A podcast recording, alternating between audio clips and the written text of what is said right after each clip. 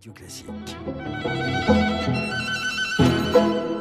Radio Classique. François Geffrier sur Radio Classique. Il est 7h50, le meilleur du journal imprévisible et l'énergie à la une tout au long de l'année écoulée. Radio Classique, le journal imprévisible avec Augustin Lefebvre. Bonjour Augustin. Bonjour François, bonjour à tous. Emmanuel Macron a prévenu hier, nous vivons la fin de l'abondance. Un discours grave pour préparer les esprits alors que le gouvernement travaille un plan de sobriété énergétique. Une situation qui rappelle les années 70. Oui, retour en 1973. Ce matin, l'OPEP décide d'utiliser le prix du pétrole comme une arme, une arme dans la guerre contre Israël et les États-Unis menée par les pays arabes. Les États-Unis soutiennent alors l'État hébreu. C'est le premier choc pétrolier. Le baril coûte d'un coup quatre fois plus cher et le président Pompidou met en garde les Français. Nous sommes au bord d'une année difficile, sans aucun doute. Et c'est pourquoi ce qu'il faut, ce n'est pas la grogne, c'est l'effort. Ce n'est pas le laisser aller, c'est l'action. Ce n'est pas les divisions, c'est l'union. Économisons l'essence. Économisons l'électricité. Économisons le chauffage. Le Premier ministre Pierre Mesmer annonce un ensemble de mesures pour diminuer notre consommation de pétrole, limitation de vitesse sur les routes, suppression de certains vols aériens, baisse du chauffage dans les bâtiments publics, mais il appelle aussi à limiter l'usage de l'électricité qui est alors directement liée au pétrole. Dans notre pays, une grande partie de l'électricité est produite par des centrales au fioul. Pour réduire la consommation d'électricité, nous avons décidé d'interdire de 10 heures du soir à 7 heures du matin la publicité lumineuse, l'éclairage des vitrines des magasins et les illuminations des monuments publics. Et pour diminuer durablement la dépendance énergétique de la France, Pierre Mesmer annoncera l'année suivante, en 74, la construction d'un vaste parc de centrales nucléaires. La page des Trente Glorieuses se referme. Ça nous rappelle un petit peu aujourd'hui, effectivement. C'est le début, alors, d'un certain nombre d'initiatives gouvernementales et médiatiques pour inciter les Français à moins consommer d'énergie. Oui, avançant jusqu'en 1977. Roger Giquel tente une expérience de pédagogie aux 20h de TF1.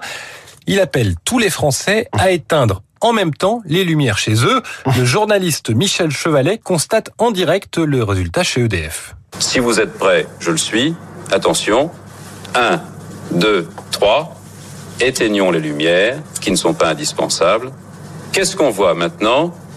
Eh bien, à l'EDF Roger, je suis comme vous. Vous regardez, c'est très net. L'aiguille a dépassé le zéro, c'est-à-dire l'équilibre production-consommation, et commence à grimper allègrement les milliers de kilowatts, mais milliers de kilowatts d'économie. Éteindre, cette expérience. tout à fait. Et attendez, vous allez voir la suite, parce que éteindre les lumières inutiles, c'est un message qu'on a beaucoup entendu depuis, qui est un peu rentré dans les mœurs, mais à l'époque, c'est très novateur.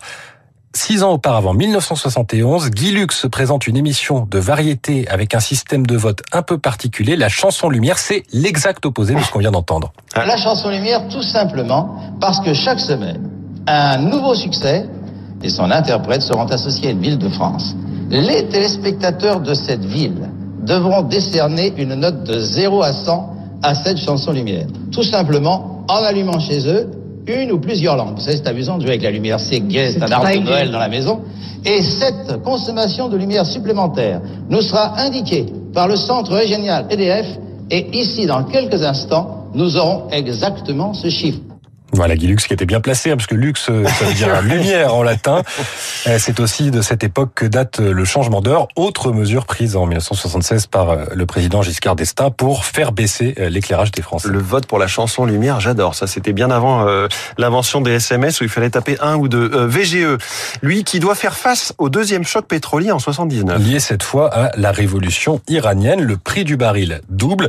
À nouveau, on demande aux Français de faire des efforts. Une mascotte est même lancée sur le modèle de Bison Futé, une boule rose avec un entonnoir sur la tête pas très esthétique. C'est un petit bonhomme qui va avoir la vie dure. Il s'appelle Gaspi et toute la France va être mobilisée pour le traquer. Alors au-delà de ce gadget qui va surtout faire sourire les enfants, il y a une réalité, celle-là très sérieuse. Les pays occidentaux et en particulier la France consomment trop d'énergie. Et le JT enchaîne avec des conseils pour les automobilistes. Écoutez, regardez bien ce qu'il ne faut plus faire. Les accélérations intempestives, souvent inutiles, suivies de coups de frein, entraînent une consommation d'essence excessive. Il faut éviter les à-coups, avoir le pied léger et donc conduire en souplesse. Et déjà, en suivant ce premier conseil, vous économiserez un litre au 100. Conduire en souplesse et mieux isoler son logement. Il faut dire que la hausse des prix de l'énergie a des conséquences très concrètes sur la vie quotidienne des plus démunis. Combien va vous coûter votre chauffage pour cet hiver Vous avez fait une estimation ben, Nous estimons à peu près 7000 litres. Ben, 7 Ça vous faire dans les, dans les 6 000 francs Oui, à peu près dans les 6 000. 6 000 francs pour vous chauffer Pour chauffer, uniquement, c'est la plus forte dépense. Et comment freiner ces dépenses Écoutez, la dépense du chauffage, je préfère me freiner sur la nourriture, mais pas avoir froid. Et pour éviter ce dilemme dramatique, choisir entre manger et avoir chaud, la stratégie des pouvoirs publics est simple, inciter les Français à s'habiller plus et se chauffer moins. À 19 degrés, on est bien avec un pull. Vivez à 19 degrés. Vivez à 19 degrés. 40 ans plus tard, la situation est évidemment bien différente. Aux crises diplomatiques s'est ajoutée l'urgence climatique.